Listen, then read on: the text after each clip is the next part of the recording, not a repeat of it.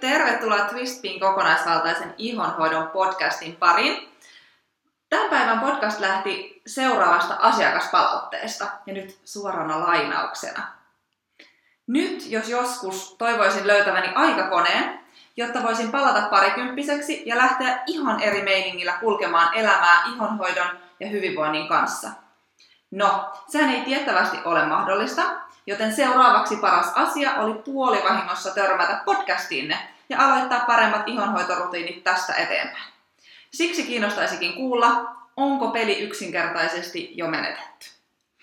Joo, mäkin olen monesti miettinyt sen jälkeen, kun, kun aloitettiin just Kati sunkaan noin ihon biologian ja kosmetiikan valmistuksen opinnot, ja kun siellä ryhdyttiin perehtyä vielä oikeasti tosi kokonaisvaltaisesti tuohon ihonhoitoon, että jotenkin tuli sellainen vitsi, kun olisi tiennyt nämä asiat jo nuorena. Ihan oikeasti. Siis jotenkin ihan niin vanhenemisen kannalta se on yksi, mutta muutenkin ihan siinä, että mitä tuotteita olisi valinnut, mihin kauneusjuttuihin sitä olisi hurahtanut, itsekin on kokeillut vaikka mitä.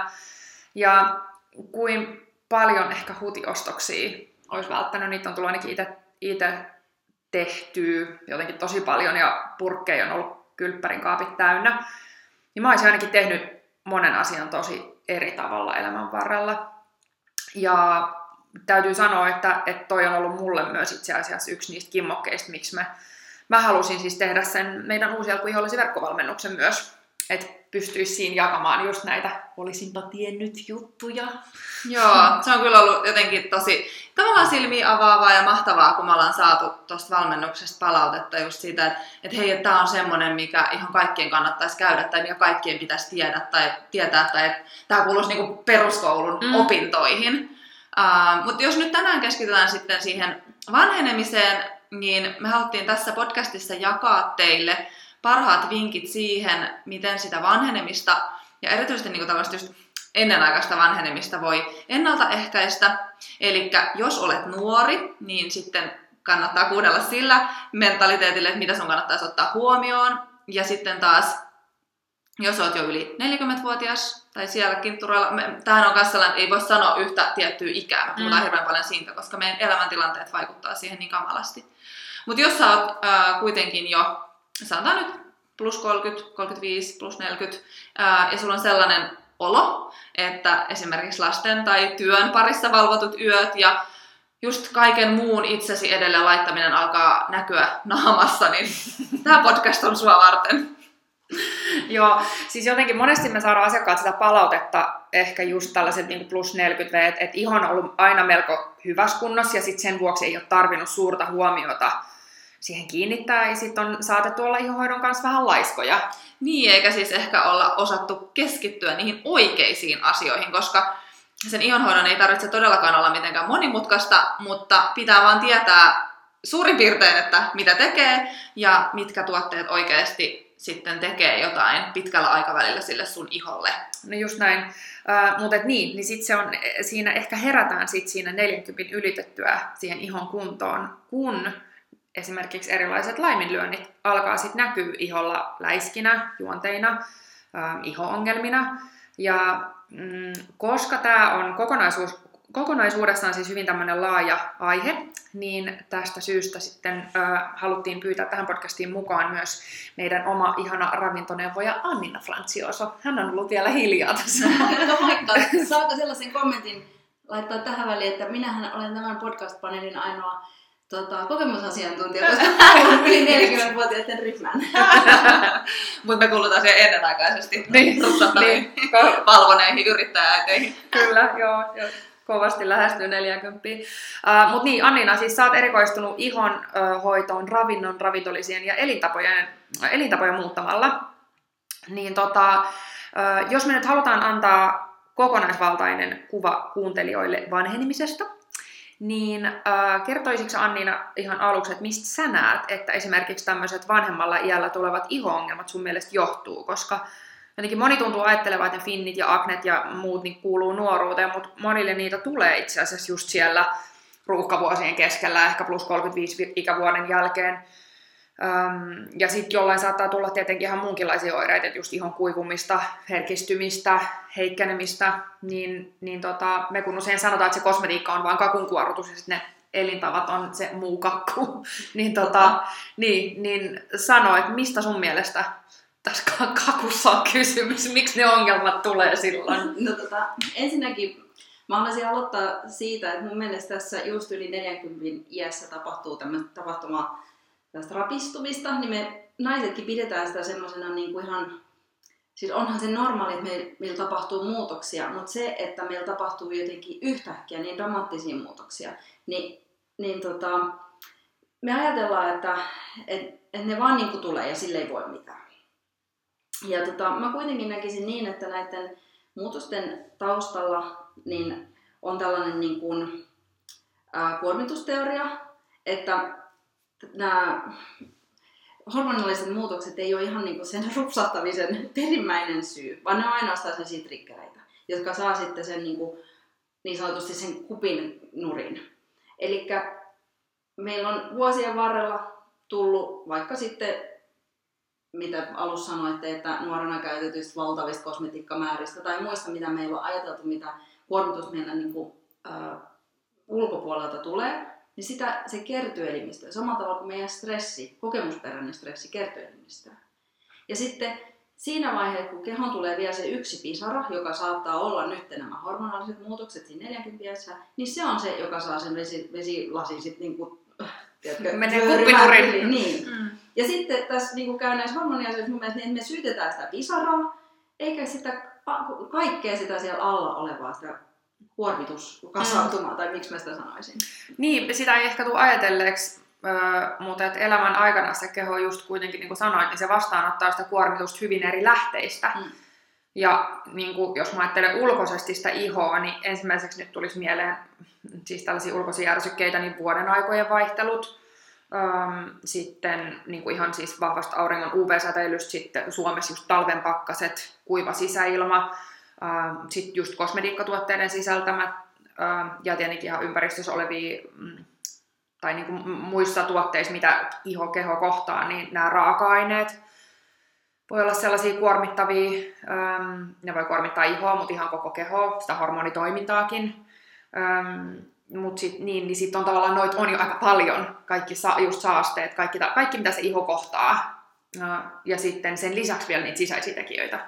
Joo, semmoinen kommentti noista, tota, näistä puhutaan tämmöisinä hormonihäiritsijöinä, näistä tota, niin, kemikaaleista, niin. muovista, ja vaikka ne tulee ulkoisesti, niin nehän on sisäisesti häiritseviä, koska ne häiritsee sitä meidän endokriinista järjestelmää. Just näin. Mutta tietenkin nyt mä katselen tätä asiaa ravintoneuvojen näkökulmasta, niin kyllä mä näen, että ruokavalio ja nimenomaan sen puutteet on, on yksi sellainen asia, joka aiheuttaa sisäisesti kuormitusta, fyysinen ja psyykkinen stressi, sitten sairaudet, tota, naisilla totta kai raskaus ja nämä hormonitoiminnan muutokset niin kuin ylipäänsä elämän aikana. Niin itse ainakin mä jotenkin heräsin siihen, mä oon saanut siis kolme lasta aika lyhyellä aikavälillä, eli mitäs Kati muistaa paremmin mun lasten mutta siis mitä, kolme vuotta ja kaksi kuukautta, niin mä olin saanut kolme lasta.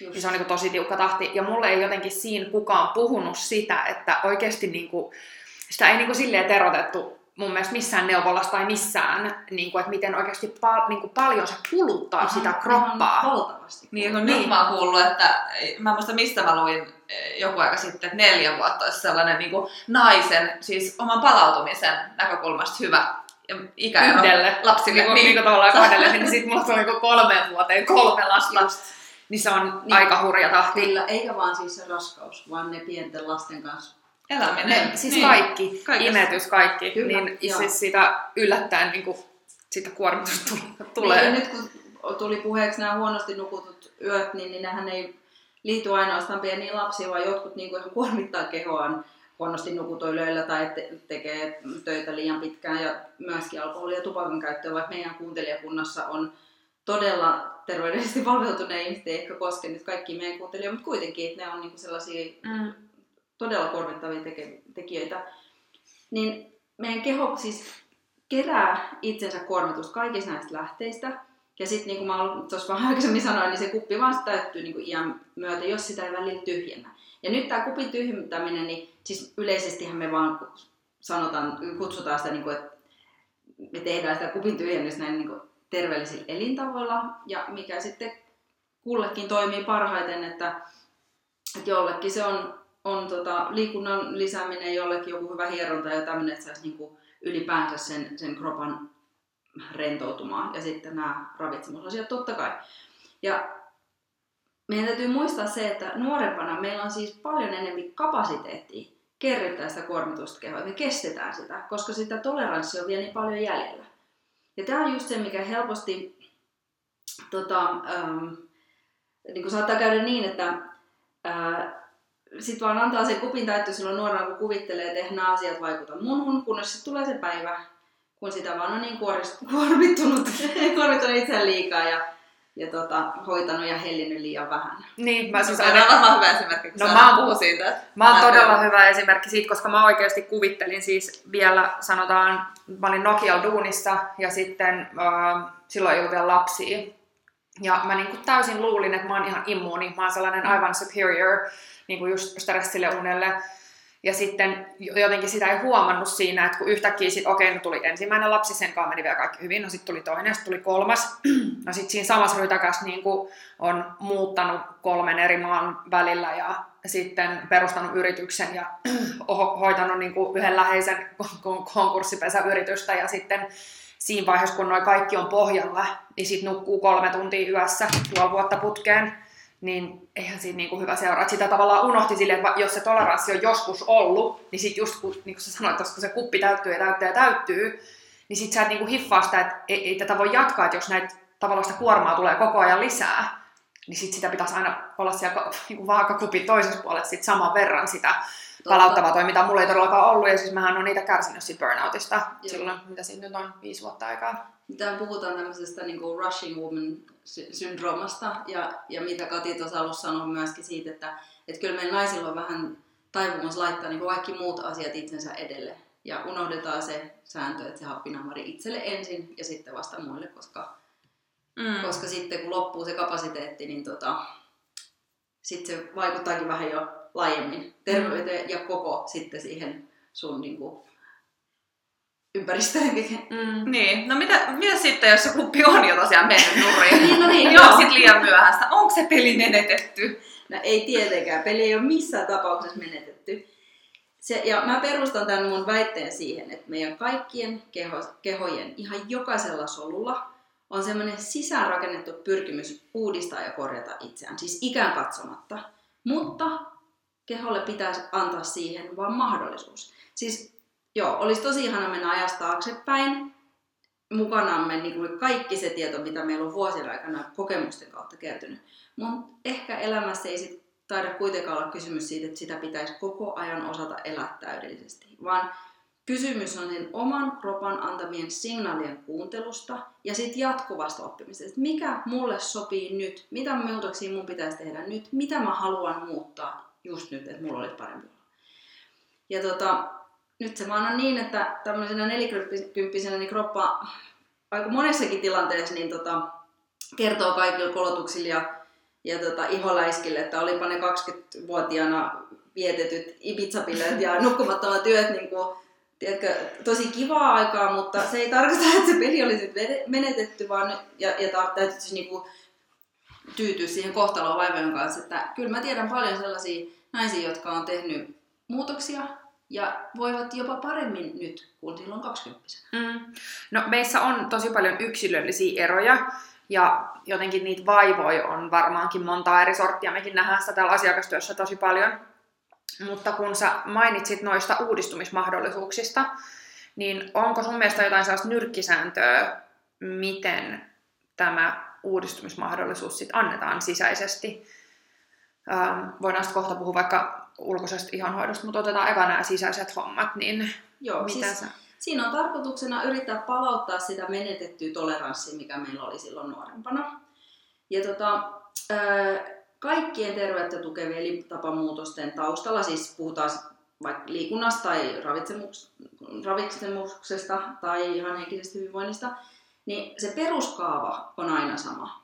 Eli mun mielestä ensisijaisesti pitäisi lähteä siitä, että miettii jonkun oireen.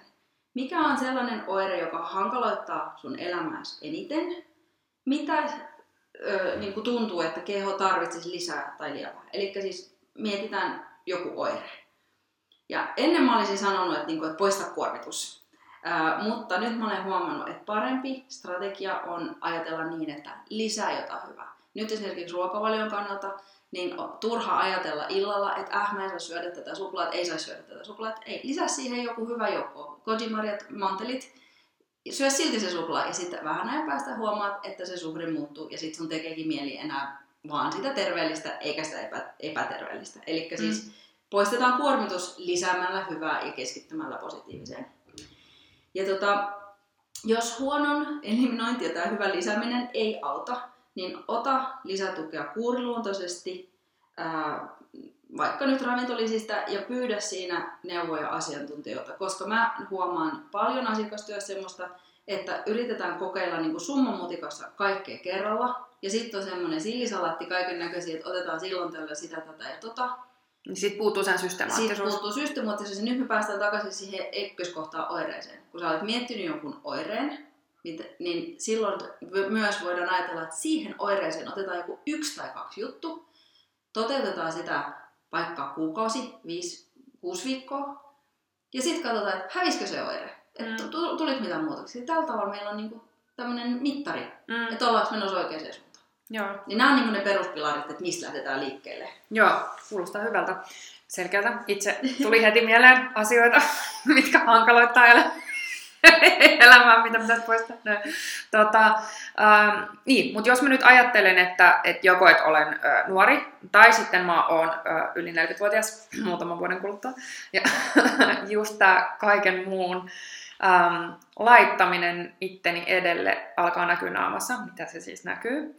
Äh, ja mä haluaisin tehdä jotain konkreettista, että näyttäisin freesimmältä, niin mitä mä voisin sitten tehdä, jos nyt edelleen ajatellaan näitä isoja linjoja tässä sisäisessä ihonhoidossa. Nyt jos mä ajattelen sitä kuormitusteoriaa, mihin mä lähdin alussa liikkeelle, niin mulla Kuppinurin teoria. Niin, just niin mulla tulee mieleen niin kuin, äh, kolme asiaa, jotka siis on ihonhoidon, tämmöisen sisäisen ihonhoidon peruspilareita joka tapauksessa, mutta iän karttuessa niin kuin nämä asiat niin sanotusti niin kuin kärjistyy. Eli kolme asiaa, verensokeritarkkailu, hyvä ruoansulatus ja sitten, että tuetaan puhdistustoimintaa. Nyt tuossa verensokerissa, mun mielestä se on se verensokeritasapaino on yli 40 niin kuin ihan ykkösjuttu. Eli toisin sanoen siis sokerit pois, sori vaan. ja tota, niin siis tupakoinnin ohella tietenkin se, on, se olisi se ihan ykkönen, mutta mm. nyt jos ajatellaan meidän niin kuin, asiakaskuntaa, niin tota, sokeri, koska korkea verensokeri äh, niin kuin, saa aikaan tämmöistä solujen sokeroitumista. Eli siis ne solut lilluu tämmöisessä so- sokeriliemessä. Ja noi ihosolut varsinkaan ei tykkää siitä yhtään, vaan tota, äm, se heikentää sitä kollageenin niin kuin joustavuutta ja vaikuttaa sitten tota, ihon tietenkin tuleryppyjä ja, ja näkyy heti ihossa. Mm. Sokeri myöskin pitää yle vauhdittaa kehon tulehdusta, kroonista tulehdusta tai mitä tahansa tulehdusta, koska sokerin työstäminen elimistössä niin kuluttaa valtavasti suojaravintoaineita, mutta sitten se ei anna vastineeksi mitään. Eli se niin kuin, kuluttaa just niitä juttuja, mitä me tarvittaisiin, antioksidantteja ja, ja mineraaleja ja muita, mitä me tarvittaisiin niin kuin, ihon kunnolle, niin sokeri kuluttaa niitä. Antaa vastineeksi hetken hurmoksen. Niin. Mm. Tota, ja sitten niin, tähän sellainen lisähuomio, että, kans, että jos on niin kuin kipeänä flunssa tai näin, niin silloin, silloin kanssa niin sokerit pois, että se vastustuskyky oli parhaimmillaan. Joo, no sitten kakkoskohta, mitä mä sanoin, hyvä ruoansulatus. Eli tota, jotta sitten kaikki tärkeät ravintoaineet niin kuin imeytyisi, niin ruoansulatuksen täytyy toimia tehokkaasti. Mä aina sanon, että helpointa on lähteä liikkeelle testaamalla, että tota, vatsalappu tuottaisi riittävästi vatsahappoa. Meilläkin on siihen sinne vatsahappotesti. Voidaan linkata, vaikka mä en rupea käymään sitä yksityiskohtaisesti tässä läpi. Koska tota, liian vähähappoinen vatsa, niin se huonontaa just iholle ja sille immuniteetille tärkeiden mineraalien imeytymistä, esimerkiksi sinkki on tällainen. Ja sitten rasvaliukoisten vitamiinien imeytymistä se heikentää myös. Ja tota, Eli WhatsApp voi ottaa WhatsApp lisänä, voi ottaa omenavinjetikkaa, meillä on tästäkin kokonainen kirjoituskin, voidaan mm. linkata se tähän, tai ensimmäinen käyttö. Ja tota, joo, no sitten tietenkin tuosta ruoansulatuksesta ylipäänsä, että sen suolen pitäisi toimia niin ihan päivittäin. Mä voisin heittää tähän semmoisen vinkki, kun joskus asiakkaat kysyy multa, että no mistä mä tiedän, että mun suoli toimii hyvin. Mm. Niin illalla viimeiseksi ennen nukkumaan menoa, niin syö vaikka desi tota, punajuurta. Ja sitten katsot, että kuinka se kestää tulla toisesta päästä ulos. 24 tuntia olisi se niin ihanteellinen. Eli okay.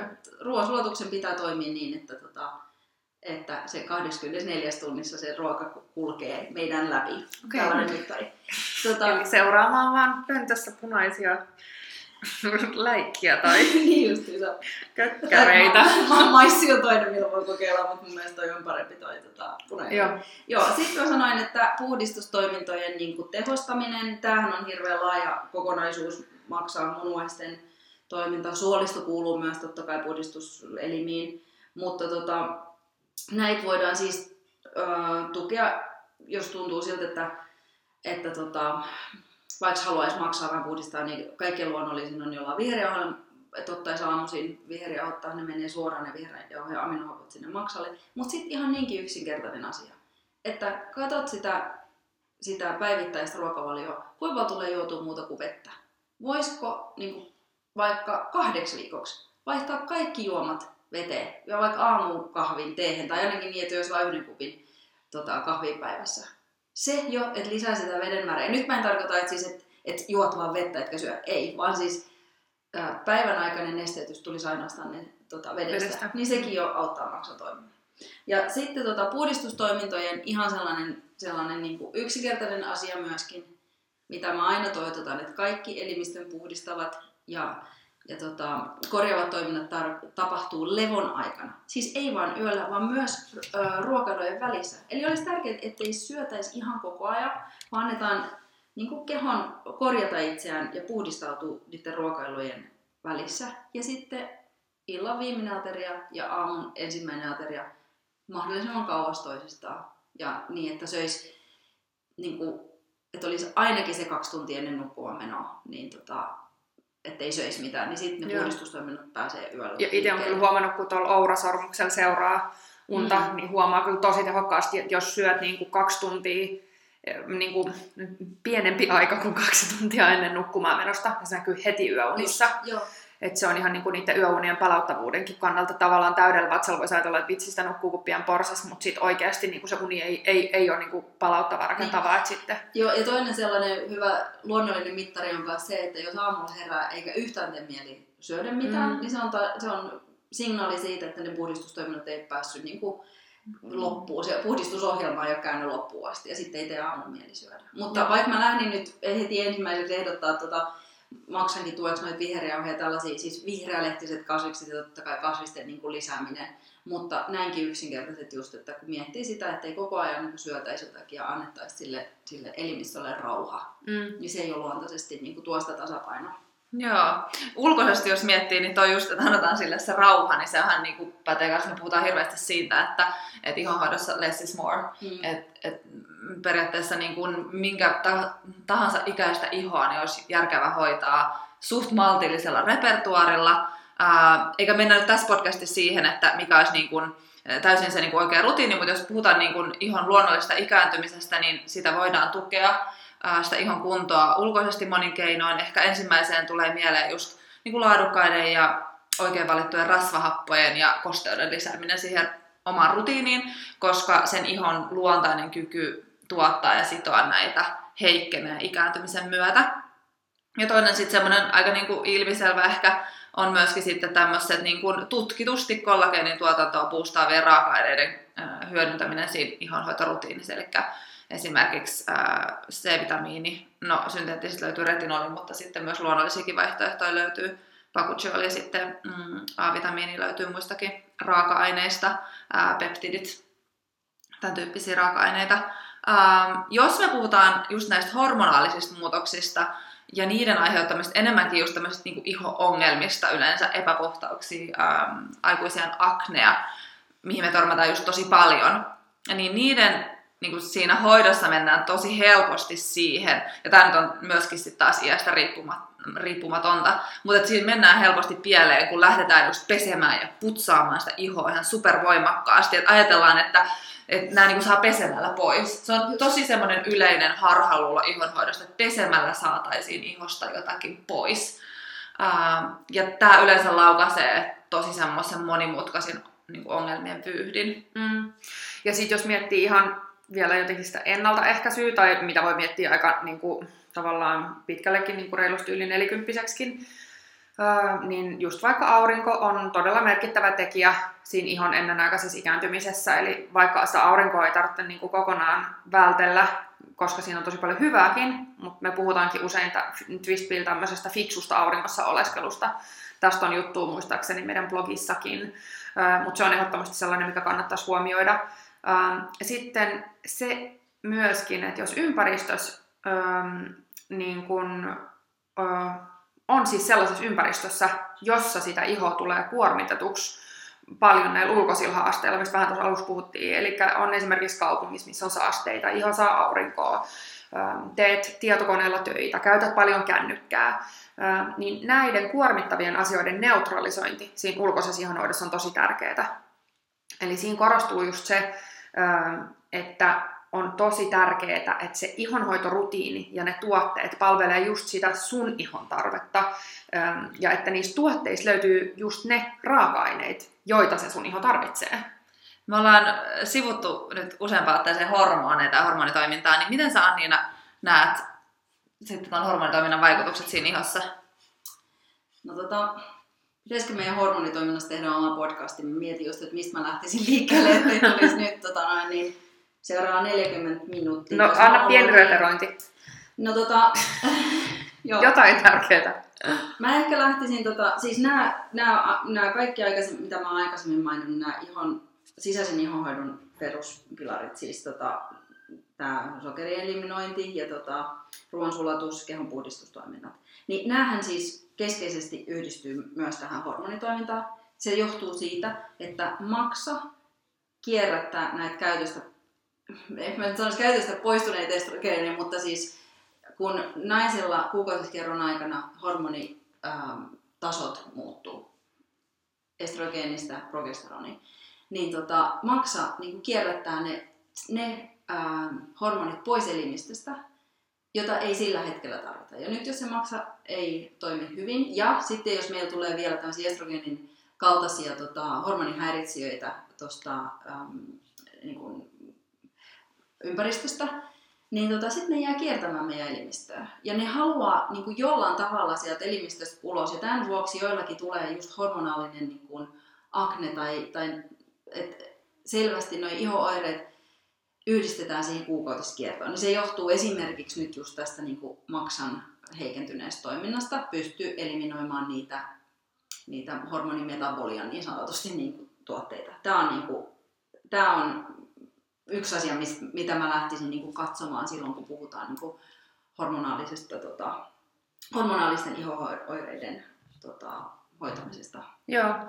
Tuota, no, mut, niin, siis hormoneillahan on tosiaan paljon vaikutuksia ihoon just jos ajattelee, niin no kaikki eri ö, estrogeenit, testosteronit, kaikki me tiedetään, mutta mä luulen, mä rupesin katsoa just kelloa, nyt on meillä 28 minuuttia, niin ö, mä luulen, että tehdään niin, että tehdään itse asiassa noista hormoneista sit ihan erillinen podcast kuuntelijoille, niin mä luulen, että siinä voidaan käydä Eli tavallaan miten hormonitoiminta vaikuttaa ihon kuntoon ja miten voidaan sitten tota noin, ähm, vaiku- miten, miten siihen voidaan vaikuttaa, miten se voidaan muuttaa, miten voidaan tasapainottaa joo, sitä hormonitoimintaa, niin tehdään siitä erillinen. Ähm, toivottavasti sulle tuli tässä podcastissa jo mielenkiintoista ja hyödyllistä asiaa ja etenkin ehkä eniten toivoa siihen, että niin, peliä ei ole menetetty, on tosi paljon vielä mitä on tehtävissä. Ähm, olit sitten minkä ikäinen tahansa ja koet, että, että tietyllä tavalla tai toisella niin just tämä muiden kuin itsensä edelle laittaminen alkaa siellä kasvoissa näkyä. Niin tota, Mutta me palataan ensi viikolla uh, uuden podcastin parissa, ja jos harmoniaiheet kiinnostaa, niin stay tuned. Nimittäin tehdään sitten siitä seuraava, tai ei seuraava, vaan siis uusi jakso, erillinen. Joo, tehdään. Kiitos kun kuuntelit. Joo.